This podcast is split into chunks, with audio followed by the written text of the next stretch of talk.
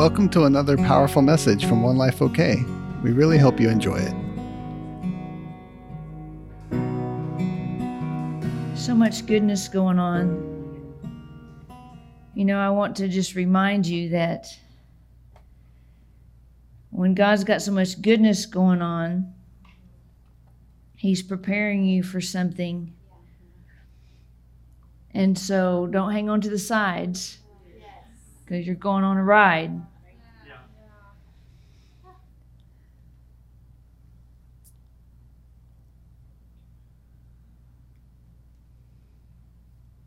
Lynn, um, she sent me this word this morning. And, um, you know, when God, I, I, I want to try to convey to us that when God is speaking, it's not going to sound like our voice. Right. Yes. When God, when you finally, you know, if you did get a chance to listen to Bill's message, you know, that he started out with um, the scripture in Acts where it said that um, Jesus was anointed by God with the Holy Spirit and with great power. And remember, he said in that message yesterday that the authority comes from your yes. We've been talking about our yeses for a long time. See, I have a pre yes. Yeah. It's really hard to get people to move from a place where they need to be in control. We're, we really just need to be in control as we know because we have wrong definitions. I'm going to talk a little bit more about the word that Christy gave um, on Wednesday because it's really filtering its way from our head, our ear area, down into our heart area. And when that happens, then God comes for things within our hearts that are in the place of something that the that was supposed to be from him. It's kind of like we have deposits of things throughout a system of supernatural operation that God has to eliminate. And some of us are more reticent, reluctant to let Him dislodge those things, and others are, no, it's just crap and it needs to go. yeah. You know, I, I say all cholerics. I proved it this week. I did. All cholerics, no matter what you suggest, their first response is always no. And when you can learn to stop doing that, then you can actually hear a whole nother random suggestion Yes. that you might like. Um, anyway, it said that he came. I love this. He did wonderful things for others. I'm still Acts 10 and divinely healed all who were under the tyranny of the devil because God had appointed him. So he came to destroy the works of the devil because that's what's going on on the earth is that there there was a possession of a planet Yes. that was not under God's rule or authority. And so God put humanity here to dislodge the enemy. Can we just look at our lives that way? So you weren't planted here for your comfort. You were planted here to operate in the desires of the king. Yeah. Yes. Yeah. You know that, right? Yeah. Everybody's a 100 on that? Yes. And so God likes to stick you in places that He knows your maturity levels at a great place to where you can dislodge the enemy. It's usually at work. See, our authority comes from our yes. So, who has all authority? God. This is just a recap, okay? I'm not even preaching right now, okay? So, our authority comes from our yes, right? And did you already said our power comes through encounters.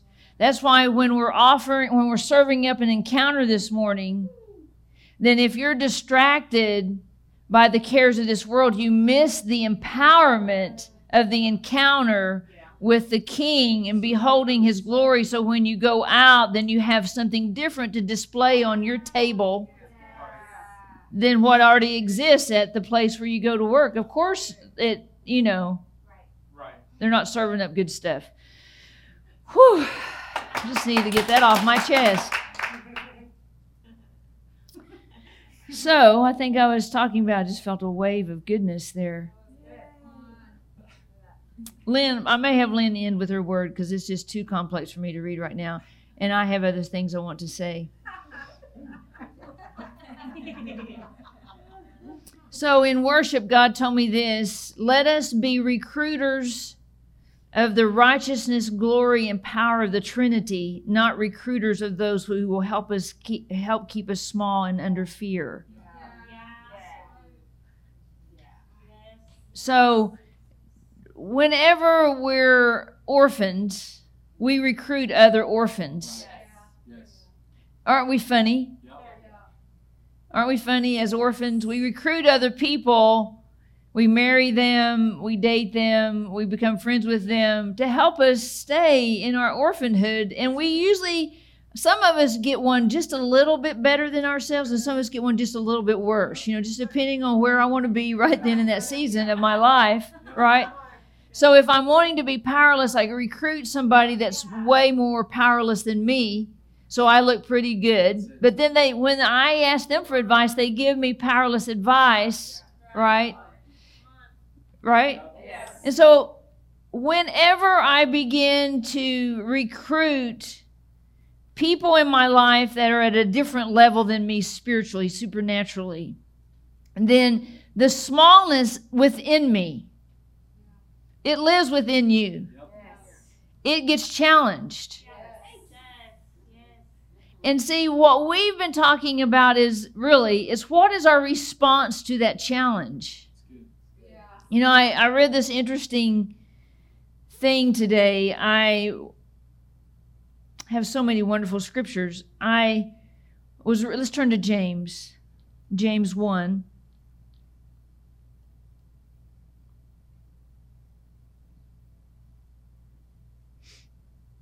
Now I know I have James 1. There he is. He was hiding over there. Uh, When I when I opened James 1 today, it opened to this scripture. It's James 1:16. It was just the very end of it that appeared on my little It said, "So my friends, don't be fooled by your own desires." So you know, we we were talking the other day about our desires, our needs, however you want. What has happened to us is that since we were orphans, we had a desire for a pop. And so we just drank as much pop. When we became an adult, we had no restraint, right? We just drank as much pop. We drank pop it rotted out our teeth, right? We just drank pop, drank pop, drank pop, right? Because why? We didn't want to feel restrained. Do you see? So we were really just reacting.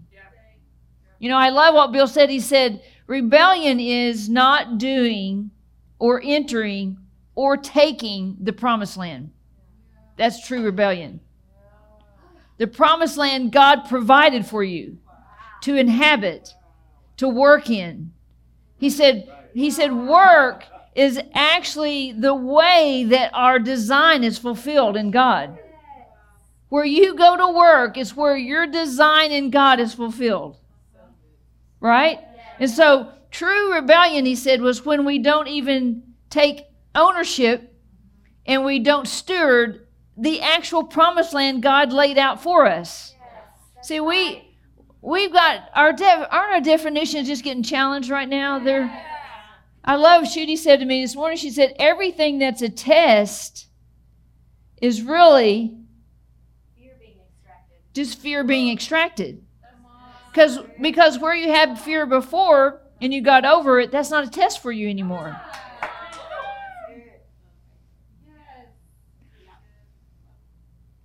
So I was reading this in James 1, so my friends don't be fooled. So let's look a little bit out ahead there. It says, verse 13, when you're tempted, don't ever say, God's tempting me, because God's incapable of being tempted. We don't do that, right? Instead, it is each person's own desires and thoughts that drag them into evil, that lure them away into darkness. That tells me something. Can you hear it? I'm lured away to darkness. So where did where where where was I at? I was in the light. So I had to look up that word desire, and it's it's spelled E P I T H U M I A in the Greek. And of course, it's a simple meaning. It means to desire what's forbidden. What's forbidden? You know, that's the crux that's going on in the world right now. What's forbidden? You know, in the King James, I learned it as lust, but of course, all of us, our definition of lust has something to do with sex, sexual stuff. So we get messed up there. We can't we can't think beyond there. So then, when we're just good in the sexual area, we don't realize that we're actually craving forbidden stuff all the time. Who determines it? See, I might be allowed to do something you can't do.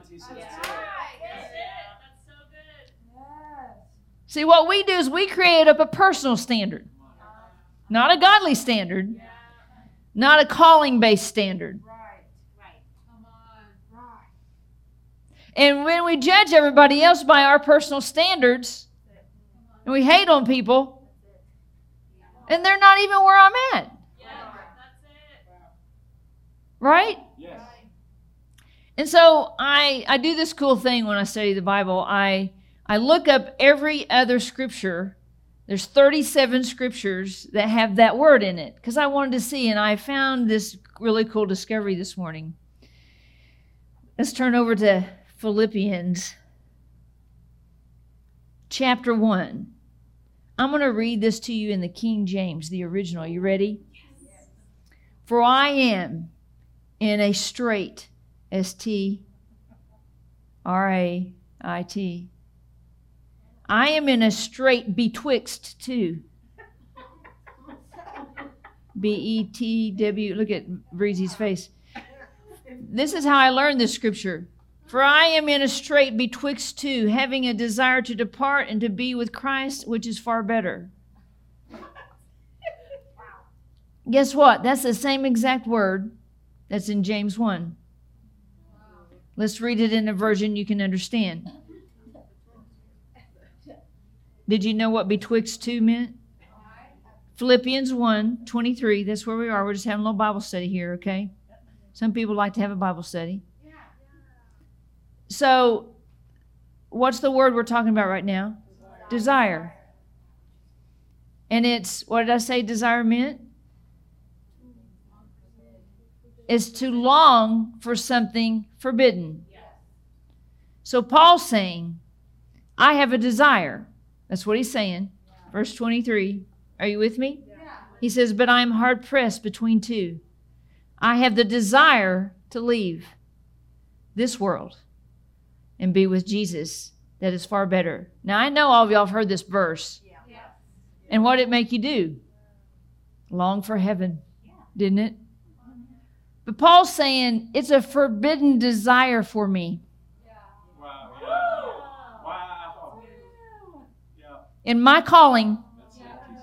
Wow. as an apostle, Yes. it's forbidden by God for me to long to leave this world because this is why.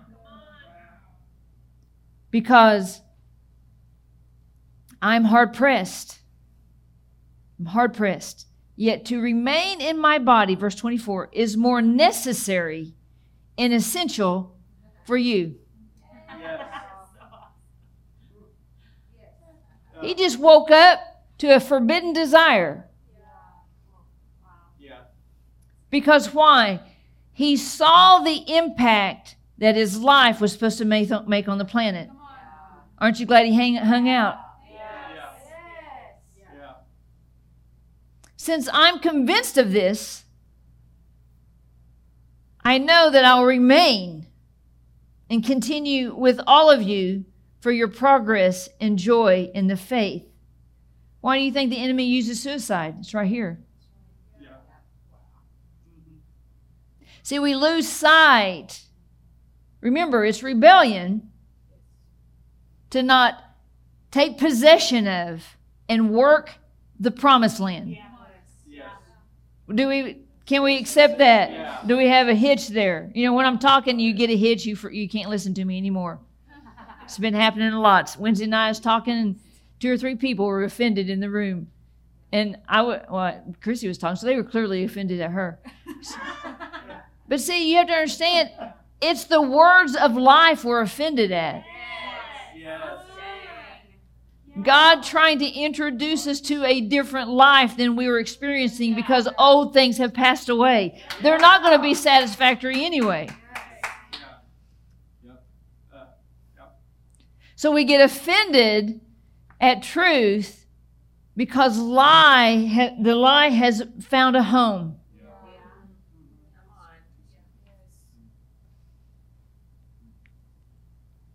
It says, But I will remain and continue with all of you for your progress and joy in the faith, so that your rejoicing for me may overflow in Jesus through my coming to you again. So what was he saying? He's saying, I I'm just torn. I've got a picture of heaven. But I'm giving up Yeah. That desire. So it led me to write this. I like me. The eternal wealth, Bill mentioned this too. The eternal wealth that God is wanting us to come into in this season is so rich and abundant. Yes. Bill said that in his message. So it's so it's an abundance. Are you with me? Listen, anytime I think he said this, let me see if I can find it. He said that See, I knew I was going to go look for it and it was going to be under my 5,000 notes I took from that message. God rewards maturity with increased responsibility. Yeah. Yeah. Now, if you read Danny this week, he said it's irresponsible for you to be the bailer outer. What's that one? The rescuer in the triangle. We've been talking about the rescuer, victim, bad guy.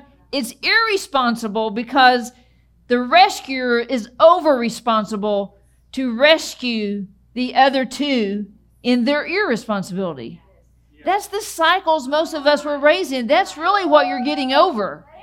You're getting over that someone was over responsible to let you be irresponsible. That made them irresponsible because they were over responsible for your irresponsibility. That's irresponsible. Did you follow that? Yes. So God rewards maturity with increased responsibility. It's not wrong responsibility. It's not responsibility in wrong places for wrong people. See what we instead of training people in the way they should go, we just are responsible in the ways that they should be responsible for.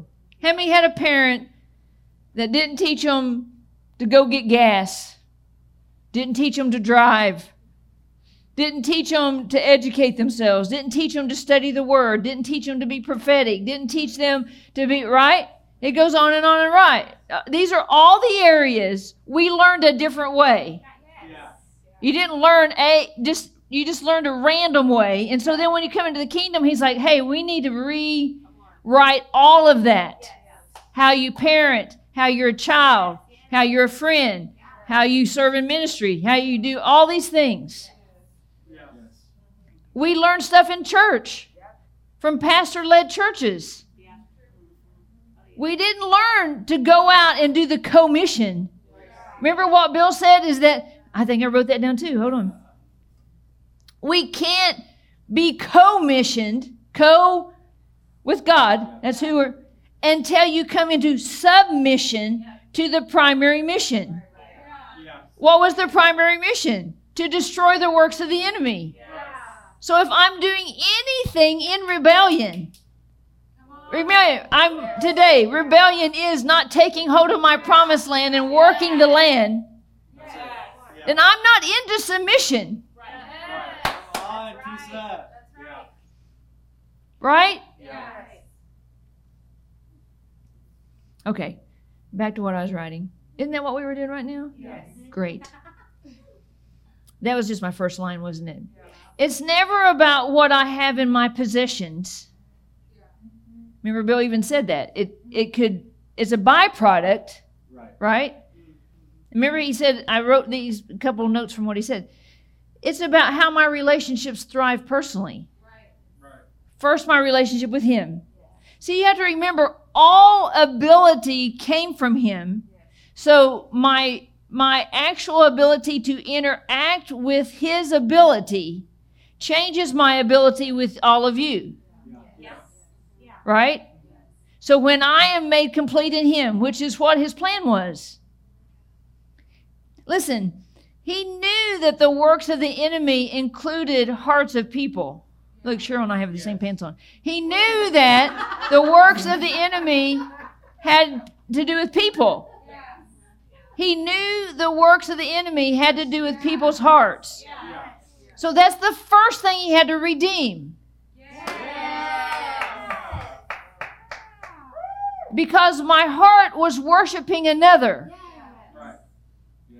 So when I, that's not, that's just the first step. Otherwise, we're just hanging out the door of constant need of redemption. Yeah. Right. So one minute I'm condemned, next minute I feel redeemed. One minute I'm condemned. See, when we do this, we're just hanging out at the threshold of the door. Yeah. All the abundance and ability and responsibility and he, we will be unfulfilled in the end if we don't possess the promised land and work it. And in the promised land is where there's favor, where there's inheritance. Remember what Bill said? There's enough to pass out to other people. Yeah. Everyone should be living their life to eventually leave something behind for who's going to be left here. Why would you want to leave them working the same land you just did? Yeah. You know, if in my business, if I hear of somebody, I hear a shooty about to go do something and I'm like, oh, that's not going to work, I don't just say, well, I'll just let her find that out on her own. I'll just let her wing it. I tell her of what? My wisdom. I tell her of my experience. I tell her of what what will make that thing she's about to go do that I've done 500 times easier for her. It wasn't easy for me. The things that you did first weren't easy for you, but will you leave a legacy behind where it'll make it easy for somebody after you?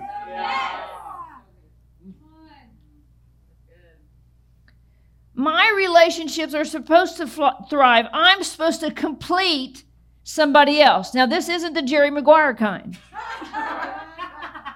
How many watched Jerry Maguire, girls, and then you went out to find him? You're in a fantasy world. See, what we do is we try to achieve fantasy versions of people, and they're always disappointing then. And you're such a disappointment. Why? Because I had my expectation on my face. Some of y'all can't even get over that. Some of y'all that happened when you're 12, 15, and you're still looking, waiting for that fantasy version of another human being to arrive, and all they do is they poop and pee just like you. Yeah. And you're like, well, I thought you were going to be my man. I thought you were going to take me and rescue me and keep me all safe and cozy and always be thinking of me. You're thinking of something else. And guys are like, I thought you were going to be beautiful all the time. Then you're PMSing. What is that girl? Aisha, get out of the way, girl. That's what we call Izzy at home when she's being her cantankerous self. Aisha's just walking to the room. Get back, girl. See, we have expectations of the other human being. Will you be honest and say that? Can I assure you the problem lies within here? That other person never, they were never expecting to be your all. In fact, your oddness doesn't sustain them, it irritates them. They go to bed at night praying that they can forgive you for how weird you are. And why do you do that? Why do you put the toilet paper over the top? It's, it clearly goes under. all those random things. This is what we're doing. And so our, so we don't come into life saying, I'm going to find not only another person, but I'm going to find a family to stick myself in and complete the vacancy. That's what intercession is. Intercession is there's a vacancy in someone's belief system, and you've discovered it.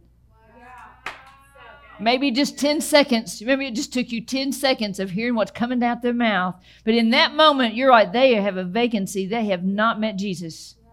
Yeah. And so you step in right there where they are in their shoes. I love it. Bill also said this. Let me read this. This was so good. The presence, the manifestation of the presence of God is a guarantee that you have been assigned to the impossible. And the presence equips me and enables me to confront the things that Jesus would confront if he was standing in my shoes. That's intercession. Yeah. So when you hear of a thing, Gwen's fixing to go into a job where she's going to hear some things. Now, see, that's going to rub up against her choleric nature. It's going to be iron sharpening. I am so excited for her. This is going to be, she's going to get to be so shiny after this season. She's going to hear all the things that y'all put on Google when no one's paying attention. Those reviews you give. Yeah. See, when when we realize the presence affords me the ability to say, this looks like a pretty impossible situation. I mean, this person is crazy town. I can't see them changing. Have you have you thought that lately? There's just the way they are. And then all of a sudden you wake up at three and they're on your mind. Right. And you begin to say, Oh God, Yeah. they're acting like a fool because they don't know you like I do. I will pray for them as if I'm praying for myself. How good do you pray for you? Oh, God, help me. God, help me. It's just so miserable right now. I'm just like, I don't know. I don't know what I'm going to do if I can live one more moment. This is so bad and horrible. That's really not what he's talking about. He's really talking about standing in a place where your own personal desire has been changed into his desire for that situation. Yeah. Where you are metamorphosized into some poetry over another human being. That you would rather stand in the gap and give up your own personal, not desires from God, but ones you made to make sure someone else gets to the same place you're going. Yeah.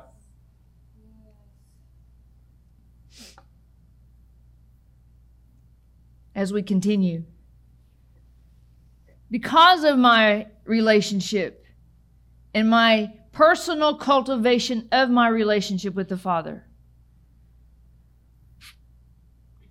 He has an ability to demonstrate to me how good of a father he is. I tell him that all the time. You're such a you're doing such a good job at being a father to me, at being a savior and a husband and a bridegroom. You're you're you're an empowerer and you're the air I breathe. You're doing such a good job at all your parts. I it it compels me to want to do a good job as a human because he's done all the stuff. Don't you love it when you're feeling good, you're feeling spiritual, and you're praying about something, and then you hear it happening? Yeah. I've been praying for Gwen to get a job for a long time. She don't know it. She just randomly yesterday, I guess you've heard I got a new job. No, Gwen, I haven't heard that. Did you did you tell me? I'm excited for her. Why? I started praying over her. I said, Thank you, Papa. She's got a chair to sit in. She's got air conditioning. Even though we're going into winter, she'll be happy we have heat then. Why? Because I can see her in a different place than probably she can see herself. She's just trying to get enough money to eat, and I'm trying to get her to position herself as an intercessor, as an intercessor in a whole corporation. And Papa just slid her right in to a huge corporation here in Oklahoma called Loves. You better learn to love if you're going to Loves. Because there ain't a lot of love at Loves. They said it prophetically. Loves. But it's not a lot of love going on there. See how Papa does that? Because he's a good father. It said, I wrote this everything and everyone around me should be better because I'm here. See, whenever we have these orphan desires, and we've all done it, these immature desires, isn't it funny how you come out of orphanism and you sort of graduate into a new desire and it's still a really low level desire? And then you tell somebody about it that their desires are kind of a little bit above yours and they're they're trying so hard to be happy for you. Have you noticed that? Have you noticed that? See you got people on both sides. You talk to people every day whose desires are still all orphan like and you talk to people who are like why are you thinking like that? Like like you thought that was good right? I love it when we think it's really good We've just graduated yeah. into kindergarten. And we call somebody, come on, you've all done it. I've been laughing at you. So, and we graduated to kindergarten, but we think we're in college, you know, with our big old change desire. Yeah. And we're still just self seeking. Yeah. Yeah. But it was a, it was a change. We can pat ourselves on the back, but it's not the destination. It's just growth. It's no different than when you have kids or when you were a kid and you just stepped into a new thing. Right? So everything, excuse me, and everyone around me should be better because I'm here. I don't act self serving. I don't sound self serving with my mouth. I'm not easily offended. I'm not jealous at everybody else. I'm not selfish. I'm the biggest celebrator of all things good because I know it's a win for me too. Yes. Yes. Yeah. Yeah. I'm thankful and I'm excited about growth and expansion because it's never less for me, it's always more. See, whenever we step into I've been reading this um, scripture probably for a month now. Let's just turn over there real quick. Hebrews 1. Man, I'm in ones a lot today. I love this. Listen to this. God now speaks to us openly in the language of the Son. Don't you love that? So that this is what this tells us that I now have the ability and the assignment to speak a different language. That's good news. Have you ever tried to learn a new language as an adult? I kind of always wish, you know, there's this this I've heard people talk about this, but once you kind of learn one or two languages, it's really simple to learn a whole bunch more. That's why you have people who like know four, or five, and six languages. You know, I think Donald Trump's wife can speak like seven, nine languages or something. Because once you kind of get the idea of how to speak just one new language, but you know, how Americans felt like that we were the epitome of all languages. And so in school, we just learned a little bit of Spanish. Aquí is what I learned, and that means here. And right? Yeah. But see, I when I visited Japan, Japanese students were in school eight hours a day to learn English. Wow. They went to school like 12 hours. It was weird. Think about it eight hours a day to learn your language. You hadn't thought about learning Japanese probably much in your whole life, especially not spending eight hours a day. Right? So, see, this tells us that the language of the Son is our first language. It's your first language. You don't believe me, I can tell. It's your first language. So you're already a two language person.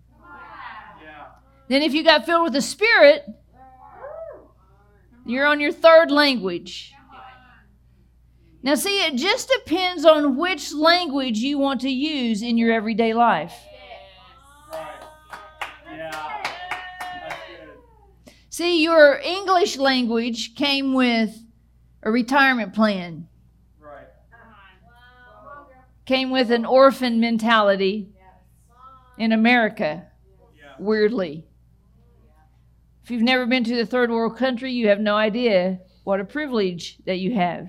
It's weird. It creates entitlement. The uh, inability to experience someone else's lack creates entitlement in me. Yes. That's why you have to teach gratefulness or go to Haiti. It's the same. Experience.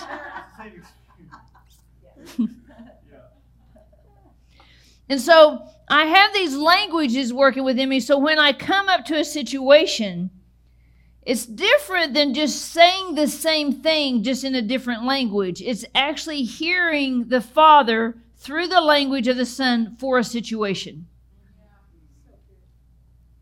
And then when I don't know what to say about that situation in English, I got my third language. Come on, somebody's going to get this today. See, I'm changing my desires to be like His, so I have to use the language of what He sees the situation requires.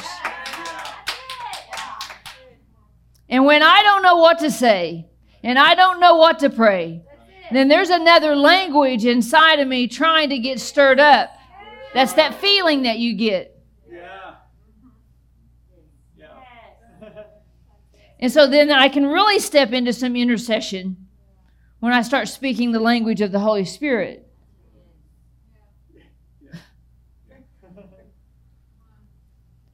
I love this. I just have to read this because I love the scripture.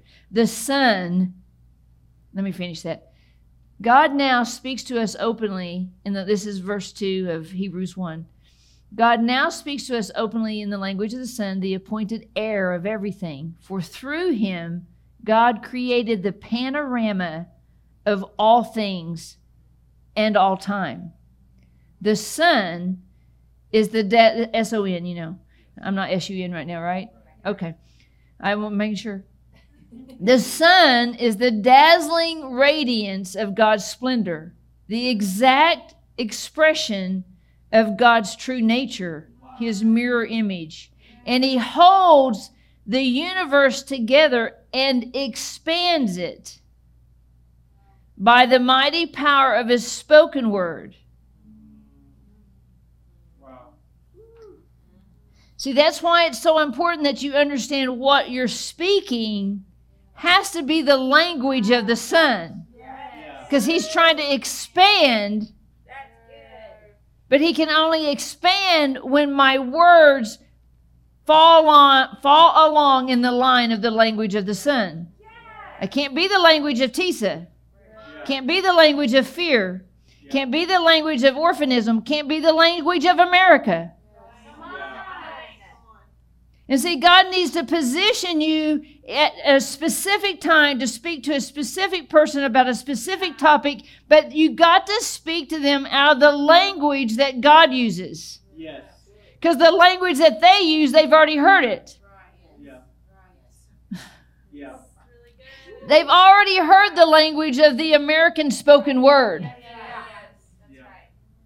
Yeah. What's going to change them is the language of the Son, is the language of the Holy Spirit that flows through you. Because you realize that He's expanding it by the spoken word. If he expanded if he expanded it by his spoken word, he will expand it by yours. Yeah. And so there's so much power in my desire because my desire eventually comes out of my mouth. If you want to change how you think, change what you talk about. If you want to talk about how horrible it is for you and how your family don't love you and how your children have run away and they're chasing after another thing, how you don't have a relationship with them, how everybody at work is crappy, how everybody at work just didn't get you lunch today or buy you lunch, they bought somebody else a car, they didn't get you flowers, they didn't give you a raise, they didn't do this. They, that's the language of creation. Yeah. You go to work tomorrow, it'll be a little bit worse. Oh, yeah. Yeah. They'll, they'll those people that irritate you, they'll be a little more irritating tomorrow. And a little more irritating and a little more irritating and a little more irritating till somebody has to have some sort of combustion. Yeah.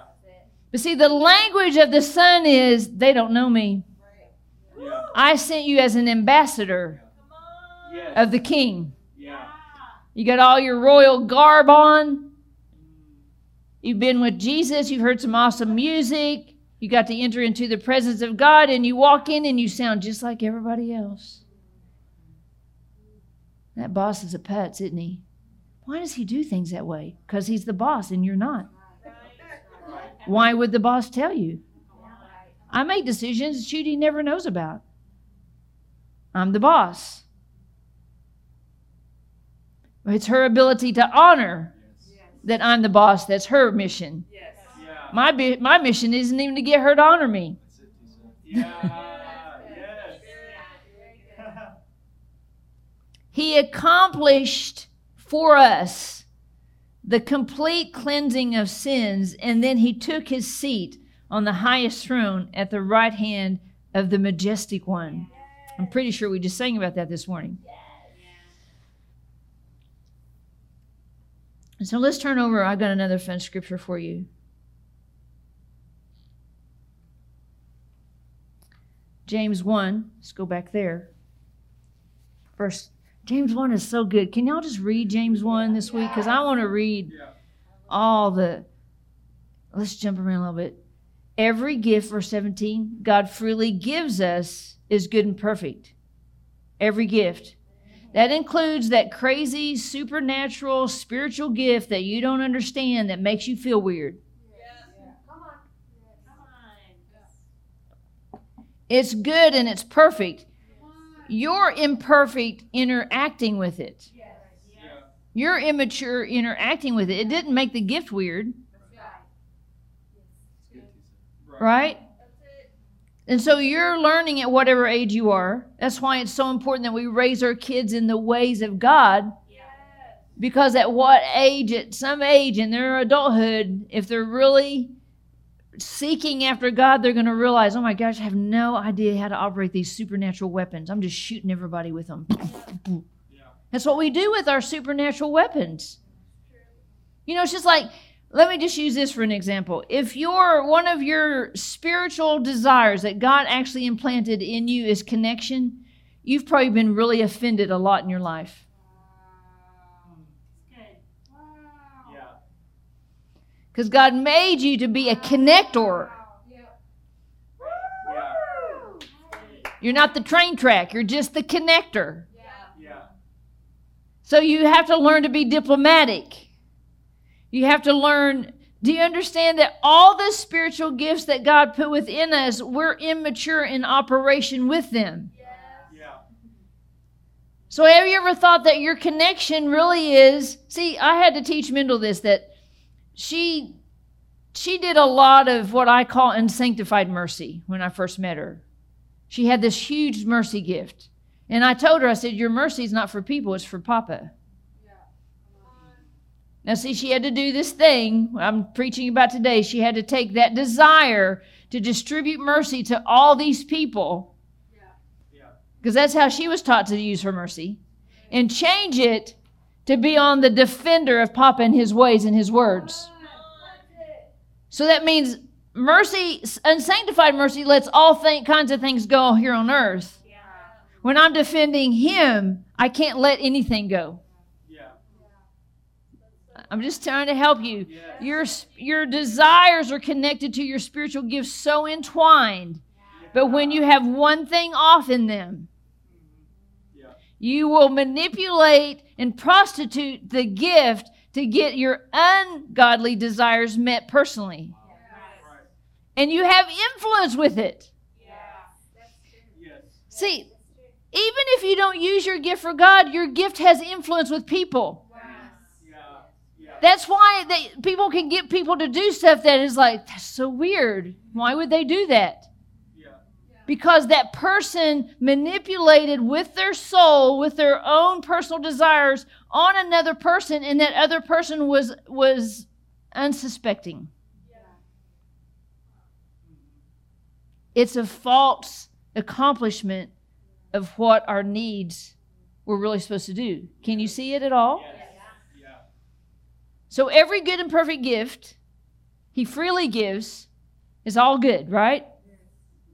And it's streaming down from the Father of lights, who shines from the heavens with no hidden shadow or darkness and is never subject to change.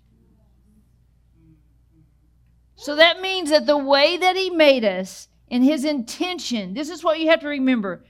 God intentionally picked you to be here at this time in life. He specifically picked you to be in this tribe today. Yeah. Depending on how well I steward that. In other words, am I all in or I'm still on the fringe? Am I offended? Am I jealous? All of that begins to darken the light because it's covering up where the light was supposed to shine here on my heart. Yeah. So so it's like this. So the light's shining down and I put this cover on it with a fence. Yeah. Yeah. Well, I don't like how she said that. Well, of course you don't. Right. It was trying to peel back the darkness to expose your heart to the light, but you just kept sticking that. Oh, I didn't like how that was said. I didn't like. Uh, oh, well, why did they tell that? Why did she tell that story? She shouldn't have told that story. I'm telling the story because it says that we overcome the enemy by our story. Yeah. Yeah. You should want your story to be told. You should want the story of how you overcome to be told, to be shouted from the mountaintop, to remind you if you think about slipping back into covering up that you don't want to. Because it's an ungodly desire to not want your story told. Yeah. Yeah. That probably offended you too.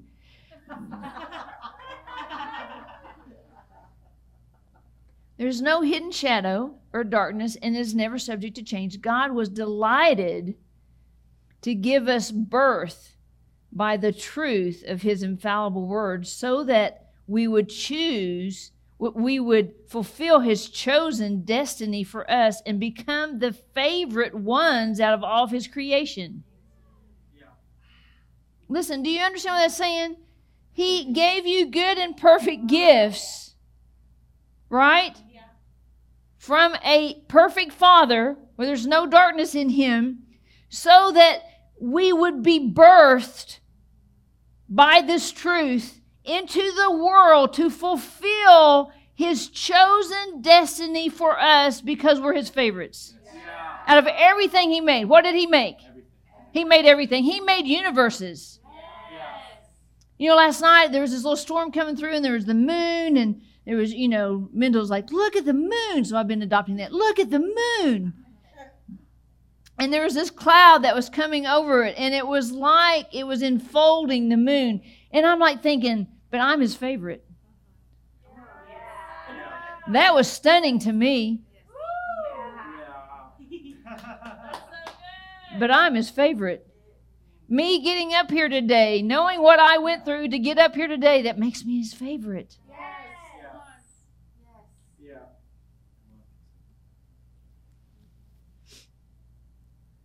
So it says, instead, with a sensitive spirit, absorb God's word, which has been planted within our nature. For the word of life has power to continually deliver, deliver us. Don't just listen to the word of truth and not respond to it, for that's the essence of self deception. So that's what he's saying. He's saying that right now truth is going out, and it's meant to ping around in there. If you're good, then you're empowered. Yeah. You're feeling like, man, tomorrow I'm taking it to work. I mean, I'm like taking it. I am going. I am. I am conquering. I right. But if you're just something in there, then it's pinging around, going, uh, uh, uh, and you're like, and you have to decide, am I going to let go of that? Because I see other people being more excited than me. I must have something in there. It can't move around like it wants. It says, so always let his word become like poetry written and fulfilled by your life. Your life, your life, your life. Everywhere I go should be better because I'm there. My life was meant for a reason now. You didn't miss your time. You weren't supposed to be born in his 30s. You were supposed to be born now. And there's a whole generation waiting for us to wake up to distribute Him like poetry. Ah, there's so much good stuff right here. Okay, y'all read the rest of that. We don't have time for that. Okay, I got a couple more.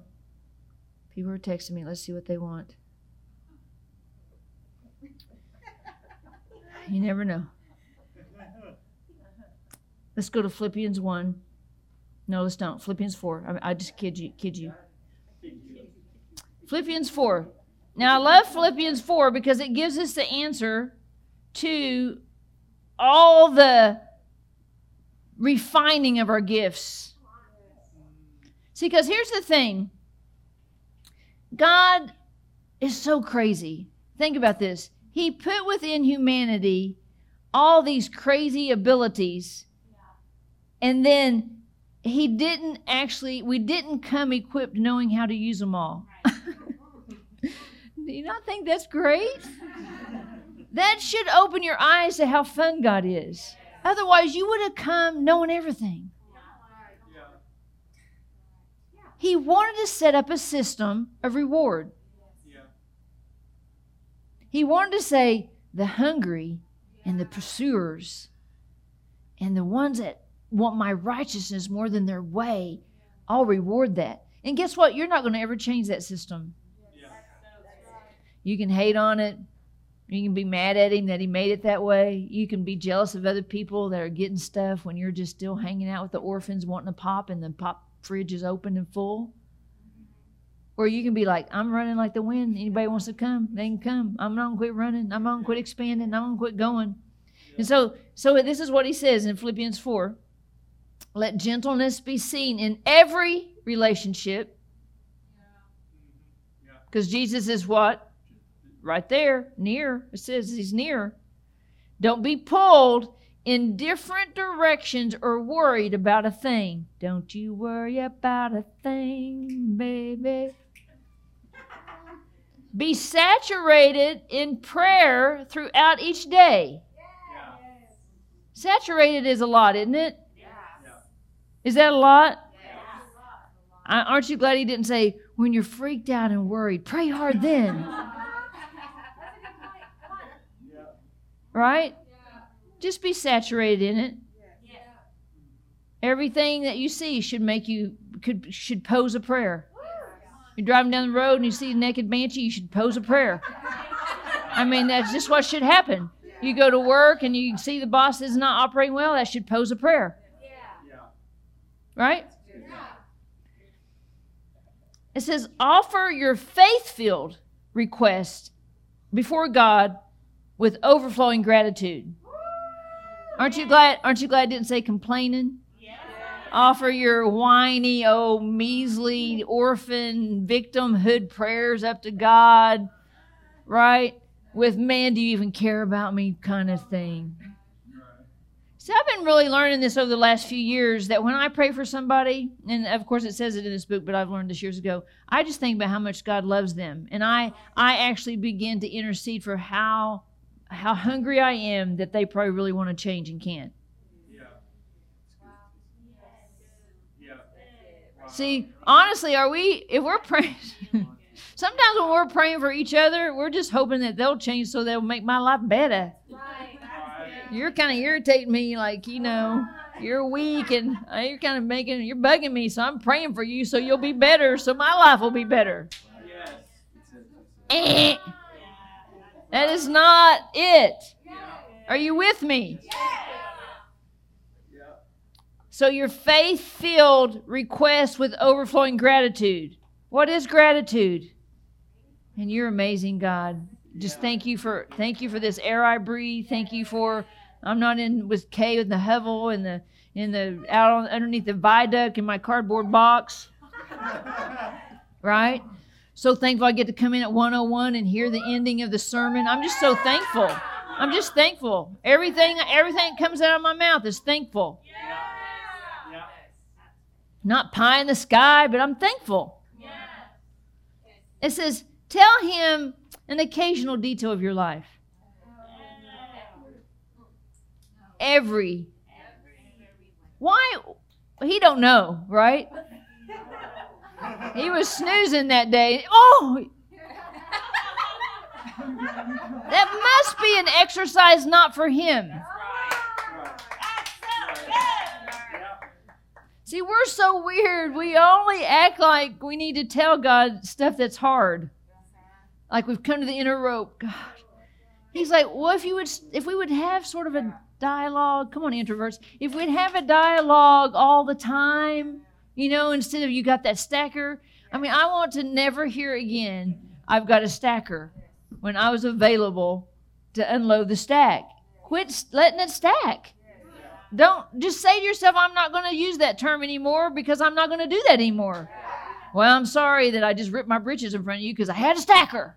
Well, it's just a terminology, but it's not something we were supposed to adopt. Come on,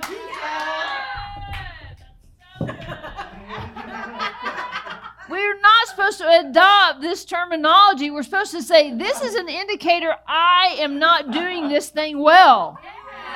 Every detail of your life. Of course, when you got a stacker, you need help. And then what's so funny is when we go to somebody with a stacker, we don't even know what we're talking about anymore.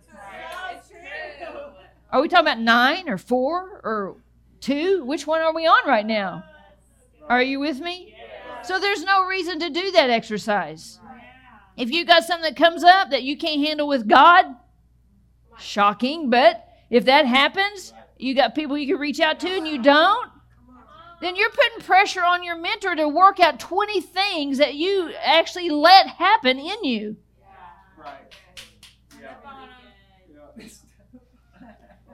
Tell him every detail of your life. You know I will, Cheryl. Then God's wonderful peace.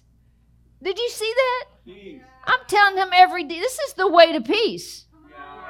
Yes. Y'all don't even hear what I'm saying, do you? Listen, you can't buy peace. Yeah. It's not for sale at Walmart. It's only for sale relationally with God. It's not for sale, and you can't buy it from people. If people could make it, Walmart would sell it. But we can't make it. So it's in the confession of my details that I interact. Because, see, then I begin to see how big He is. And He begins to come through, and I'm like, wow, He's doing such a good job. Let's repeat. Then God's wonderful peace that transcends human understanding will guard your heart. Do you not see how this works? So I tell him everything. I feel peace. And then all of a sudden, I got a boundary around my heart. What's going on in my heart? Everything. And so then when somebody comes knocking at the door, hey, I need your peace that you have confessed everything before God and got his healing on. Give me your peace. You're like, no, it's garden, man. You can't get in here and get this thing. I don't care how ugly you want to act. I don't care how nasty you are. I don't care what you're doing. I'm guarded with peace. Guard your heart and mind. That's where it's all happening. It's all just seeping down from your mind, down through past your nose. Every now and then you, you uh, lick over to see, and it goes down to your heart right there. That's all that's going on all the time. This crazy stuff in our minds finally gets down here in our heart, and then it just begins to spill out. And I'm like, well, who have you been with? Me, myself, and I. And the Holy Spirit. No, you have not been with the Holy Spirit. I love it when somebody says, I talked to the Holy Spirit and they told me this. I'm like, no, the, the Holy Spirit did not tell you that. I've known him a really long time, and that was not him. You talked with your past fear. You talked with your unmet needs. That's who you've been talking to. Called it the Holy Spirit. Uh uh And this is it. Keep your thoughts continually fixed. That is really hard for some of us. Listen, this is so vitally important. And he's not saying that no other thoughts will ever come. You can't control that. It's your ability to switch. Yes. Yeah. It's just your ability to switch. It's like turning on a light switch. This is on, this is off. Whenever the whenever however those other thoughts come, it's usually what we're worried about. That's number one, right? Anybody worried about anything in here? No, we're all good right now, right? See, whenever we're you're concentrating, I know, but whenever we start, we leave here. Let's just talk about that. Then something's going to happen. I don't know when it's going to happen. It might happen before you get down the stairs. Somebody maybe doesn't say hi. I don't say hi to you like you wanted me to say hi to you. And so then all of a sudden you're offended. And then you forget everything I said. Right? And then all you're concentrating on is what? How some person, it's the same thing when you go to the restaurant and they don't get your food right or the lady doesn't write it down. We went to a went to a restaurant the other day, and I, I hate that when they don't write it down, you know, because I have a lot of special orders, you know, and I like, you know, and so she got it all right. So I had to tell her when she came back. I was like, "Man, you're amazing because you got all this special order right." I bragged on her. But see, that's just it. Is that whenever something doesn't happen the way we want it to happen, we become fixated on why it didn't happen. You made it all up. Another human being didn't come through in your expectation world. Your unrealistic expectations of the world didn't happen. See, that's not having your thoughts fixed on the right place. See, when your thoughts get fixed on Him, you start seeing it says, on all that is authentic and real. If we don't know what those things are, we'll start looking at fake things and we'll get our mind fixed on fake things or fantasy things. Honorable and admirable, beautiful and respectable, pure and holy, merciful and kind. I've talked about these a lot, but you can read them this week. And fasten your thoughts on every glorious work of God. Praising Him, ah, occasionally. So every detail, always grateful, always praising. That's how my desires become remade. That's how, when I delight myself in Him, all my desires come true. Because my desires went through the refining process of His delight. And that's the key. Let's finish on Psalms 19, shall we? God's splendor is a tale that is told, written in the stars. Space itself speaks his story through the marvels of the heavens. His truth is on tour in the starry vaults of the sky, showing his skill in cre- creation's craftsmanship. Each day gushes out its message to the next, night by night, whispering its knowledge to all, without a sound, without a word, without a voice being heard. Yet all the world can hear its echo. Everywhere its message goes out. What a heavenly home God has set for the sun, shining in the superdome of the sky. See how he leaves his celestial chamber each morning, radiant as a bridegroom, ready for his bride. Like a day breaking champion, eager to run his course, he rises on one horizon, completing his circuit on the other, warming lives and lands with his heat. Yahweh's word is perfect in every way. Oh, how it revives our souls. Yahweh's laws lead us to truth. and his ways change the simple into wise. Yahweh's teachings are right and make us joyful. His precepts are so pure. Yahweh's commands challenge us to keep close to his heart. The revelation light of his word makes my spirit shine radiant.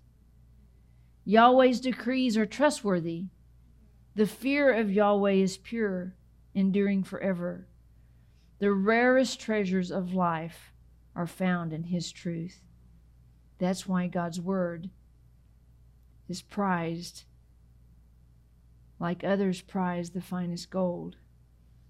Sweeter also than honey are his living words, sweet words dripping from the honeycomb. For they warn us, your servants, and keep us from following the wicked way, giving a lifetime guarantee, great success to every obedient soul. How would I discern the waywardness of my own heart? Lord, forgive my hidden flaws wherever you find them. Keep cleansing me, God, and keep me from my secret selfish sins so they will never rule over me. For only then will I be free from fault and remain innocent of rebellion. So may the words of my mouth my meditation thoughts, and every moment of my heart be always pure and pleasing, always acceptable for your eyes, before your eyes, Yahweh, my only Redeemer and my only Protector. So, Papa, we just close today with just the goodness of your words today, how they wash over our souls and make us new and they grant us the privilege of living another day for you. So I just pray over every heart in this room right now that there would be a resurgent of the desires of your heart for them seen by their own eyes. I pray that there would be repentance where necessary. I pray that there would be exaltation of you where necessary. I pray that there would be a new sense of direction and peace where necessary because you, Holy Spirit, know what everybody in this room needs, what every heart needs. And so I bless your word today. I bless that you are reworking the definitions of a long, sorrowful heart that didn't know your way, that didn't know we were displeasing to you, that didn't know what a good, good father you were, that didn't know that you were the father of lights, that there is no even shadow of turning, there's no part of you that could change, but you're always, always, always good. So remake our definitions. Change us today. Change all the things in our heart that we present before you and and actually keep highlighting the things in our hearts that we don't even know are not like you. Because we just say today that we want to be like you. In Jesus' name. Thank you for listening to this message from One Life OK. For more information, please visit us at onelifeok.com.